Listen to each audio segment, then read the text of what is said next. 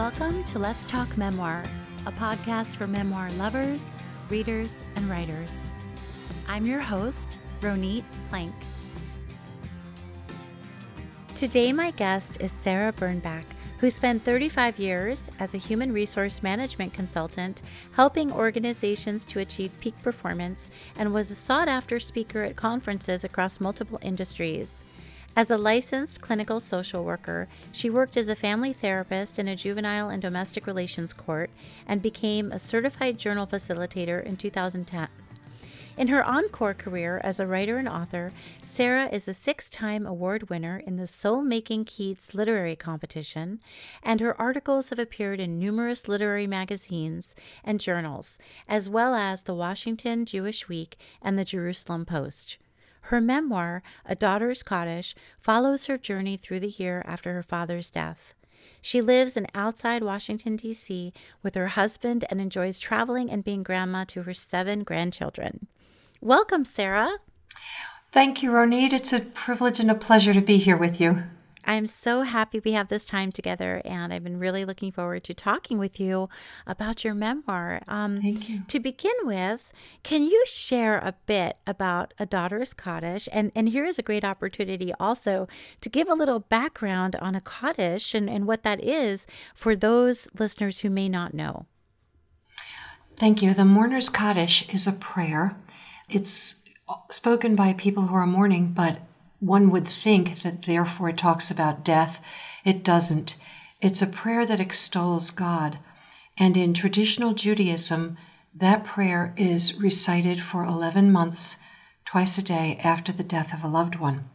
Now, my father believed that reciting that prayer would uh, redeem his soul that when he died, his soul would rest in God's judgment stage, and God would look favorably upon him, him and his soul if that Kaddish was recited. Now, that traditionally is an obligation of sons. My father had only three daughters. So when my paternal grandfather died, and my father was reciting the Kaddish for his father, he asked me at the time of his death to please hire a man to say the Kaddish for him. At the time, I was so caught off guard, I said, Okay, Dad. But 23 years later, he was diagnosed with terminal cancer. And I thought, there is no way I'm going to hire a stranger to speak to God on behalf of my father. And I ultimately convinced my father to give me his blessing and I undertook this obligation for 11 months. The challenge for me, challenges were, were several. First of all, my gender, but most importantly, because I traveled for my work, I was in cities all over the country. And these were the days, if you can imagine, before GPS, mm-hmm. before uh, cell phones, and I had to find a synagogue in every city that I traveled to a synagogue with a minyan. The Kaddish is uh, required to be said in the presence of a, what's called a minyan, not those little yellow cartoon characters, but a oh quorum, a quorum of ten Jewish, historically males. Um, the reason that that prayer is recited in that community is so that that community can give strength and comfort to the mourner.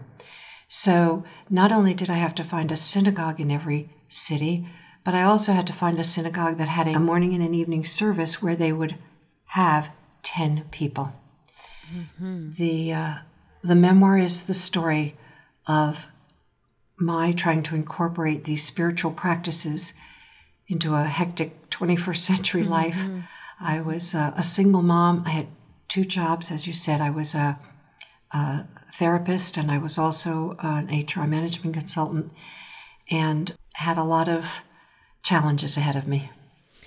Yes, and and the thing about Judaism, it's interesting to me because I grew up, and and this has come up once or twice before on this podcast, but I grew up really reform, which is you know another way of saying I think pretty casually, you know, Jewish religiously, culturally Jewish, but very you know casual. So can I ask what the, the vibe was in your home when it came to Judaism? growing up? Sure, sure. We didn't have any ritual observance in my family growing up. My father's father was Orthodox, um, but when he came to this country, he went into he became a retail salesman, and of course, retail's primary day is Saturday, mm-hmm. so he gave up his uh, Sabbath observance. Uh, my father and mother started a conservative synagogue, and yet there was no ritual observance in our home. My father was what we call a once a year Jew. Mm-hmm. He went to synagogue on Rosh Hashanah and Yom Kippur, which are the highest holy days in Judaism. But when his father died, he recited the Kaddish twice a day, every day, for 11 months for his father. And years later, when his mother died, he did the same for her. And then he went on to become a minyan captain at his synagogue, making sure that there was a minyan for other mourners every single Monday morning. Mm-hmm. And in your book, you take great care to define Hebrew words and Jewish prayers and customs. You don't you don't put anything into the book that isn't then defined. And there's also um, a glossary at the end of the book. So, what kind of readership did you envision when you were writing a daughter's Kaddish? When did you realize that you were going to be educating readers as well as telling your story? I always wanted to educate readers. I wanted to make sure, well, let me say it this way grief is universal. Sooner or later, we all experience grief in our lives, and I thought my story had universal appeal.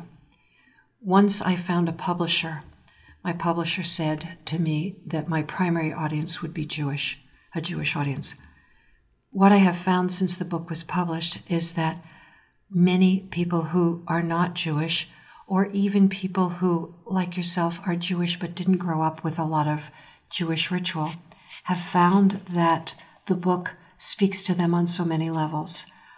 I wanted to make sure that people who are not Jewish, or even those who are, uh, like you said, culturally Jewish, would understand these rituals and these traditions.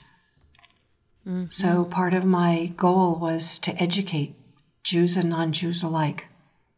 Mm-hmm. Yes, and and your father and you're losing him shaped who you are in so many ways. You write lovingly about your relationship with your father, and he really your relationship with him comes across so warmly and closely in the book.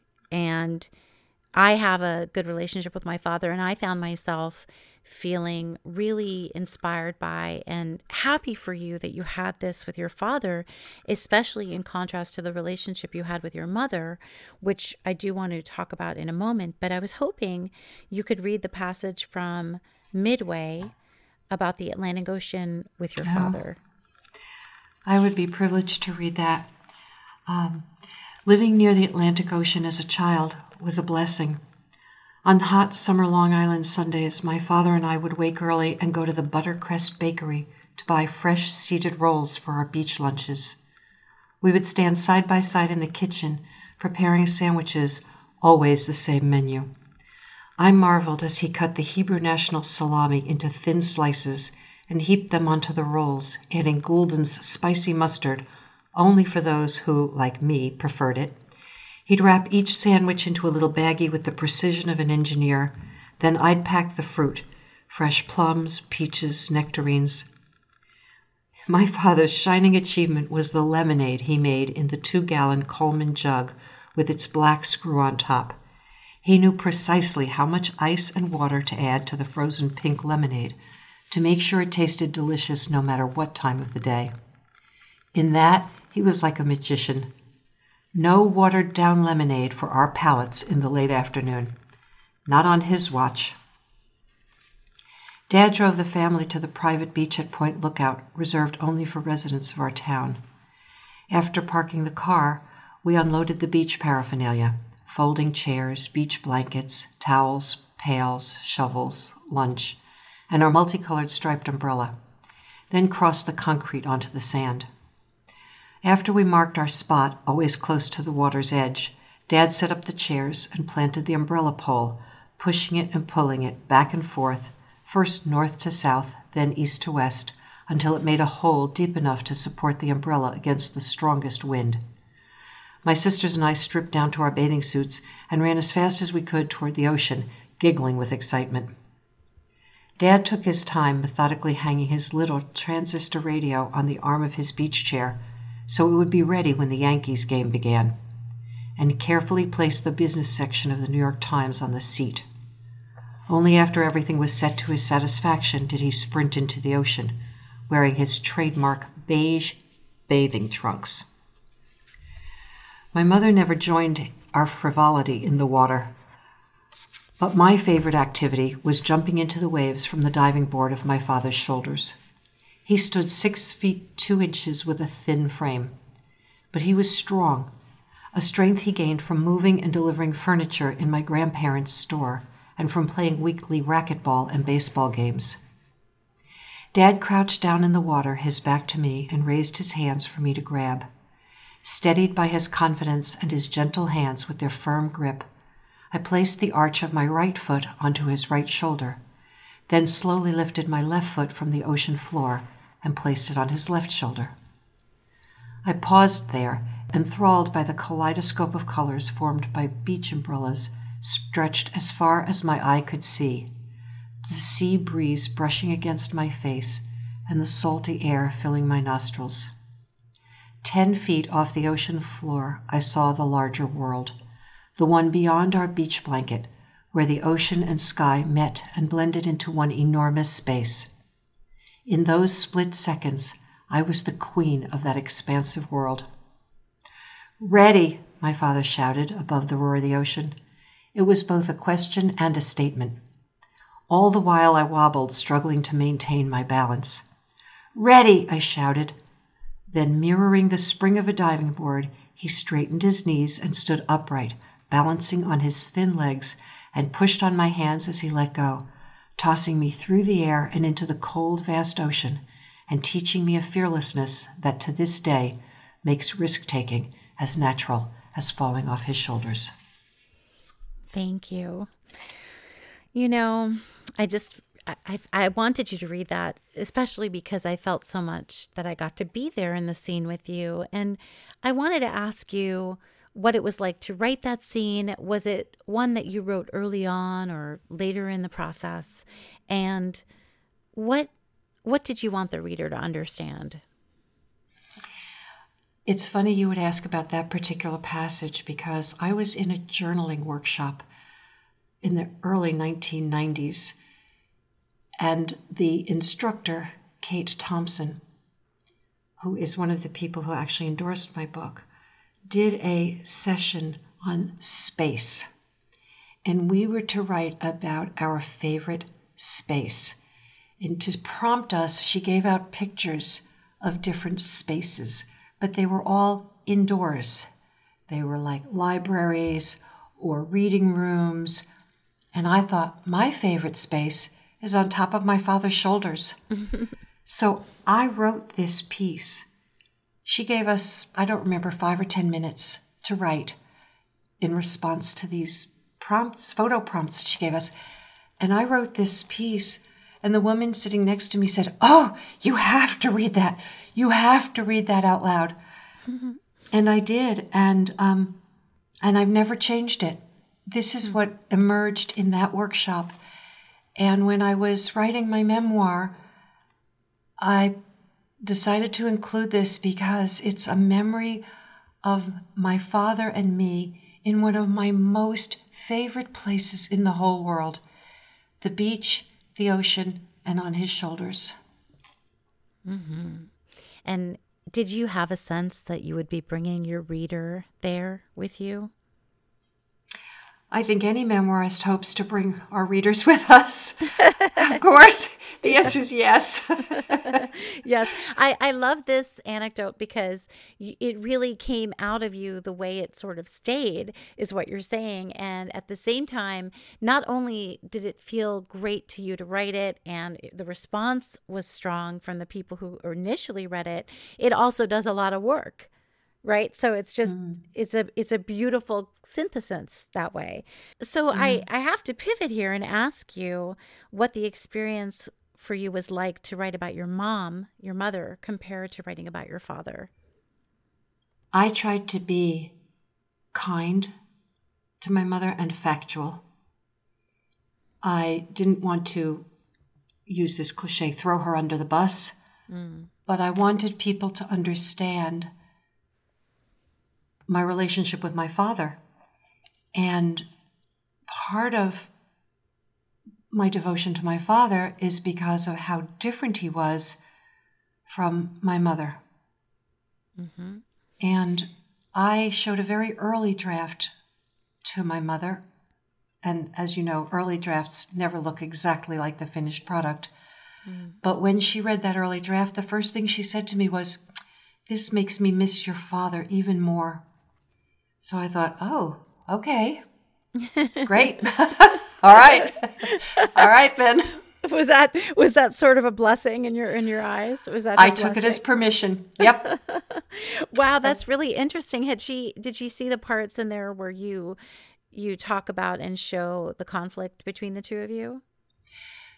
All of the parts about the conflict were there in the original draft except the part about the beating when I was 10 years old. Mm-hmm. Um, I was strongly encouraged by my editor to include that. But all mm-hmm. of the other parts about her dismissiveness, her uh, rejection of Jewish rituals during the Shiva home, the way she ignored the fact that I was a mourner, mm. all of that was in the early draft that she saw.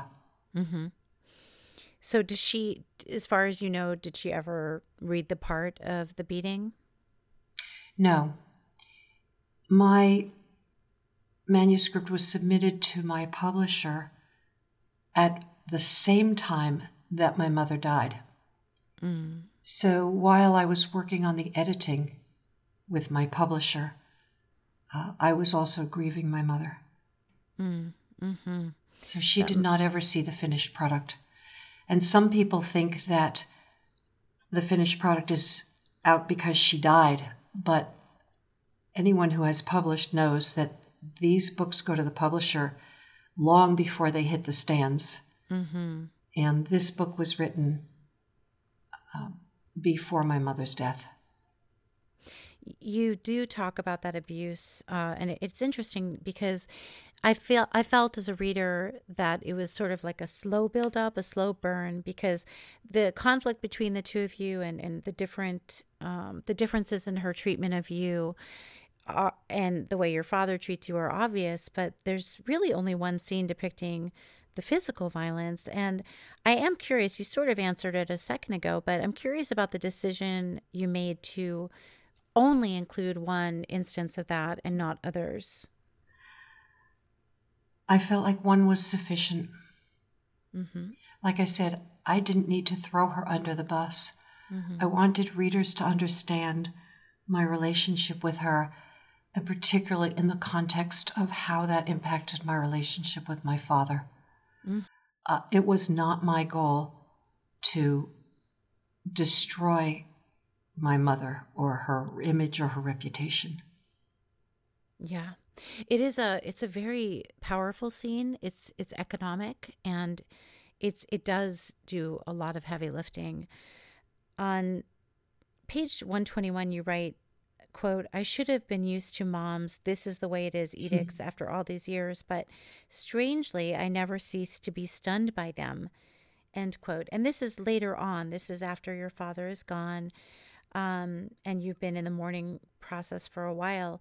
And I think that what this reminded me of, this section of your book, was that one of the enduring aspects of having parents or you know just being human is this constant hope that i see in my friends and in my peers and myself that someone you love will change and you know there's this surprise sometimes or often when they don't or, or they can't. It's like i don't know. I mean maybe there's two kinds of people in the world the kind that know that people will never change and just go maybe they're happier. And then the rest of us who who feel like maybe this time it'll be different. So i'm hoping you could read um, from the section from grief squared that we discussed.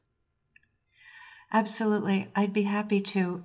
And i think you and i have something in common there because from what I read from your memoir, memoir, my takeaway is that you also hoped your mother would change. Yeah. And what I learned is that hope dies hard. um, you know, and, and reading your book, you know, reading those, you know, I kept hoping I did. I kept thinking, ah, this is the moment. Yeah. Uh, you see?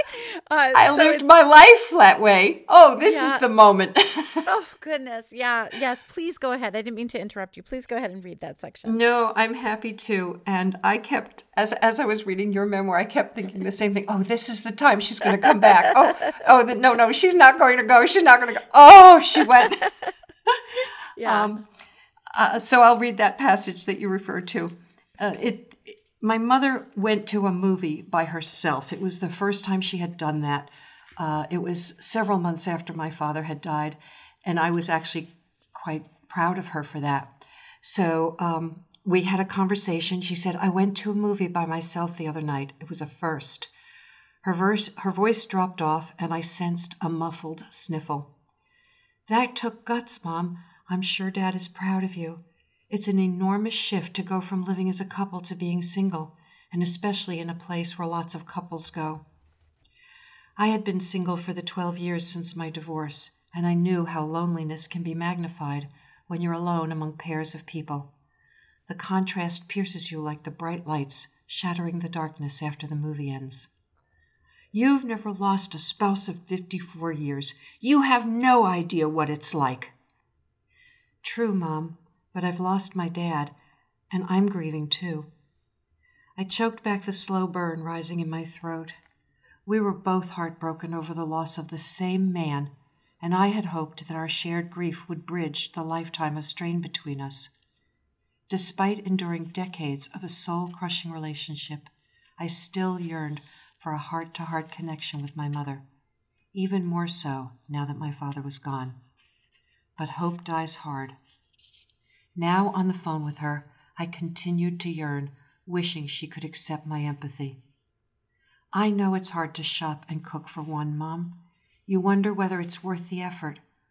Or you go to a restaurant alone and you want to recoil when the hostess says, Just one? I know how hard this is for you, Mom, especially at night now that Dad's not with you. At this, my mother's voice began to crack. Never one to be seen or heard crying, she ended the conversation. I don't want to discuss this any further.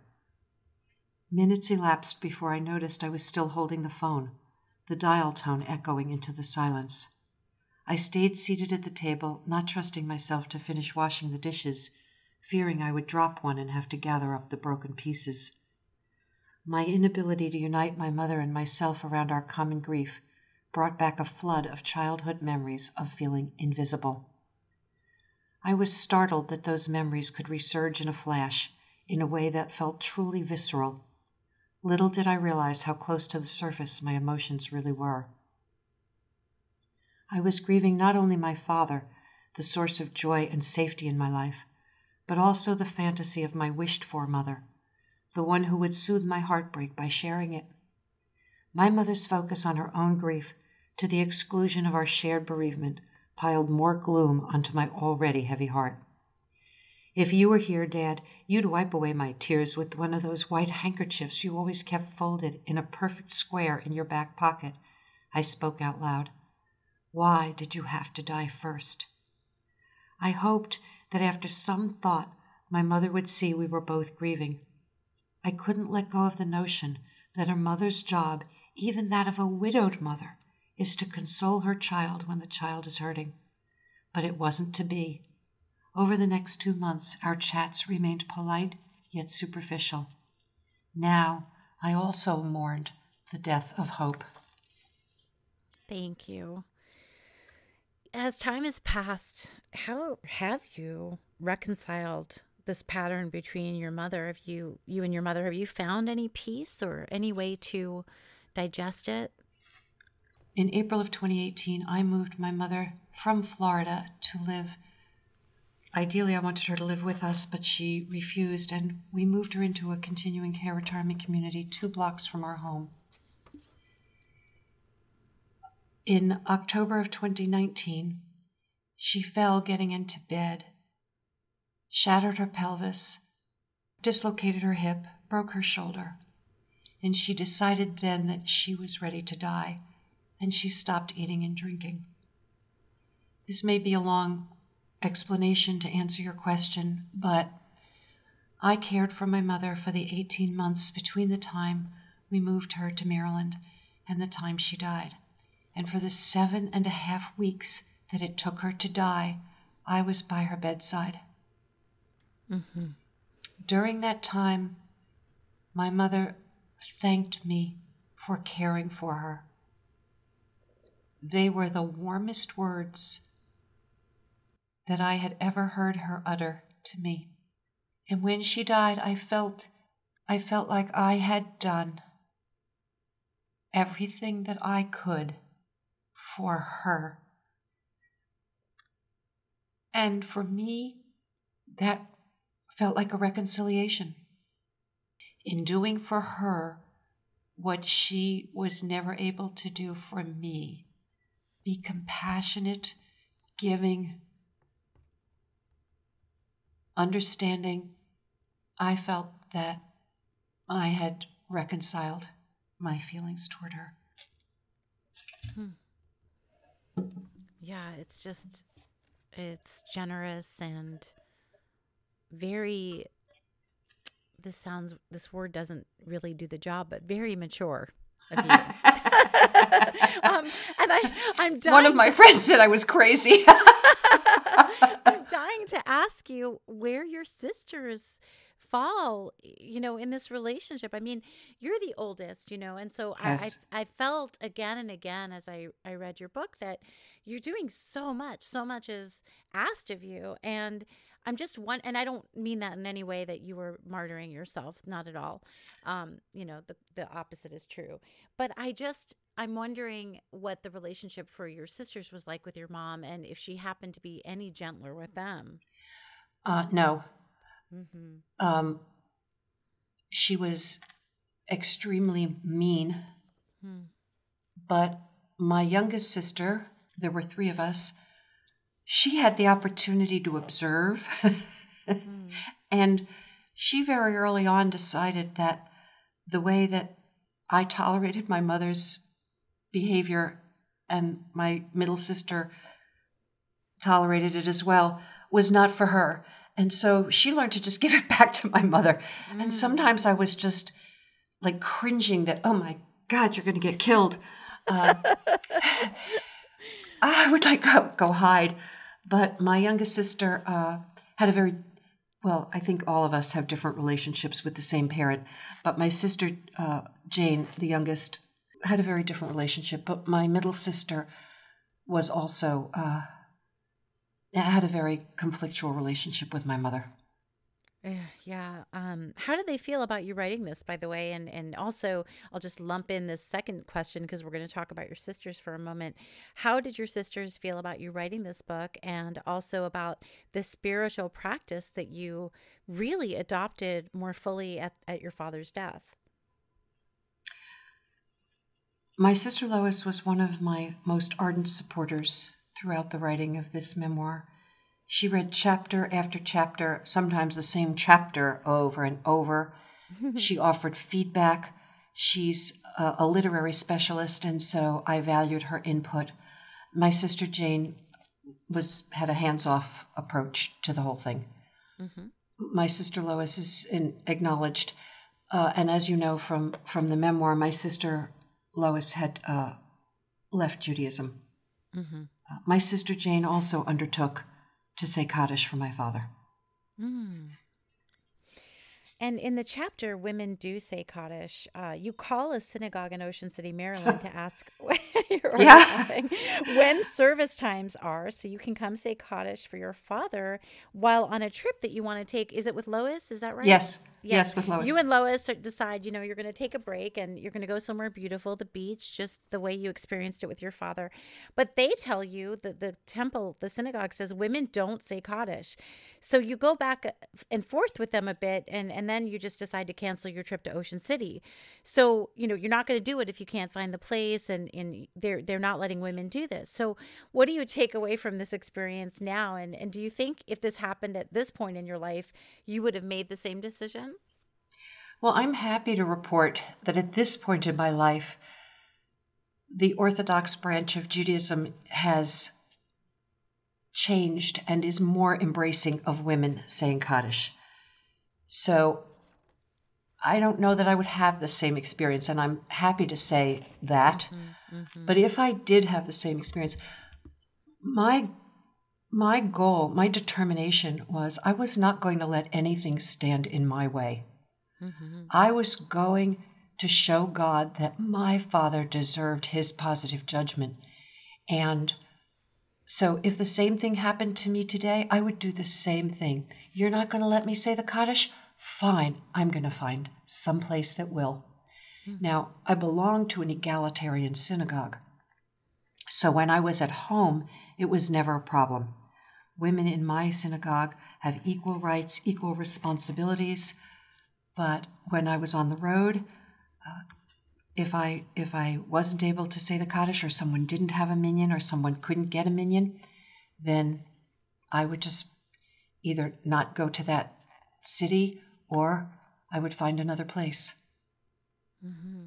I was mm-hmm. really determined, mm-hmm. and I think that's one of the other lessons from this memoir that readers can take away that when you are singularly focused, when you are committed to a goal and you make it a priority in your life, you can make it happen. Mm-hmm for sure. And this it really it, it bears repeating that there weren't iphones and there wasn't this easy way to find what you needed. I mean it, it was a totally it's kind of it seems like a wilderness when you look back on it now. I mean that's how we did things but w- without right. a map and google map on your phone and everything right. um, yeah it's not easy. It's a lot more legwork. Yes i went to aaa and i got their TripTiks to tell me how to drive from an airport to the place where I was going to be working and then to the place where I was going to be reciting Kaddish. Oh, yes. I mean, really, it took a lot more effort, didn't it? Yes, it sure did. yeah, extra points. God bless um, the internet. yes, really, really. Um, so I would, I'd love to just talk about as we wind down a little bit, the role of prayer and spirituality in coping with grief. You wrote in the in the memoir, "My spiritual community offered a safe place to release my grief every morning and evening, making it easier to tuck it away during the day." Can you share why you feel a spiritual community in particular is healing in this way? Yeah, we live in a very grief phobic society. And once someone loses a loved one and they return to their normal activities, they return to work or school, they resume driving the carpool, whatever, people think that they've moved on, they've gotten over it and people don't reach out to the mourner two months later, three months later, six months later. What I learned, one of the things that I learned, the importance of reciting the Kaddish in a community, in this minyan, this quorum of 10, means that you're surrounded by people who understand that grief is not linear and grief does not have an expiration date.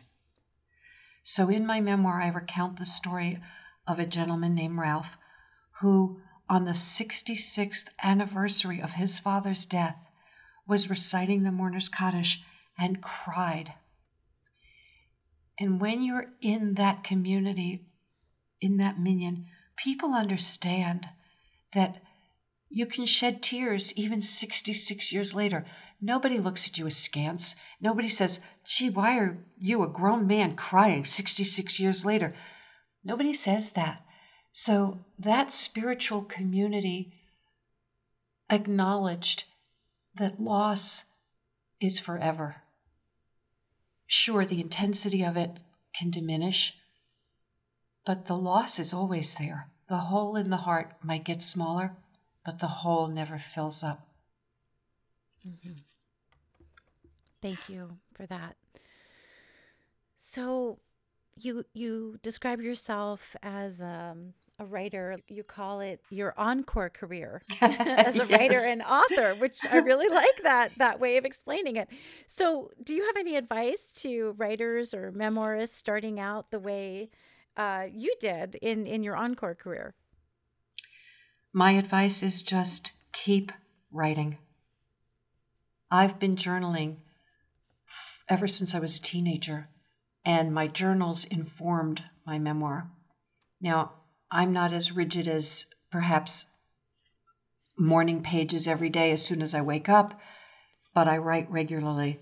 And I think that the most important thing for anyone who wants to be a writer is to write regularly.